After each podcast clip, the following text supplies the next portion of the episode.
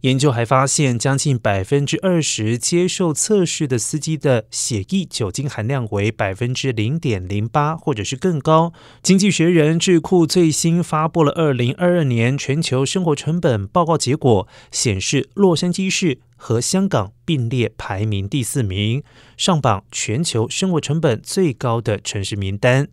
纽约市和新加坡并列排名第一。是世界上最昂贵的居住地，其次是以色列的特拉维夫排名第二。而该报告将价格飙升归咎于乌克兰战争以及中国持续的 COVID-19 疫情风控限制。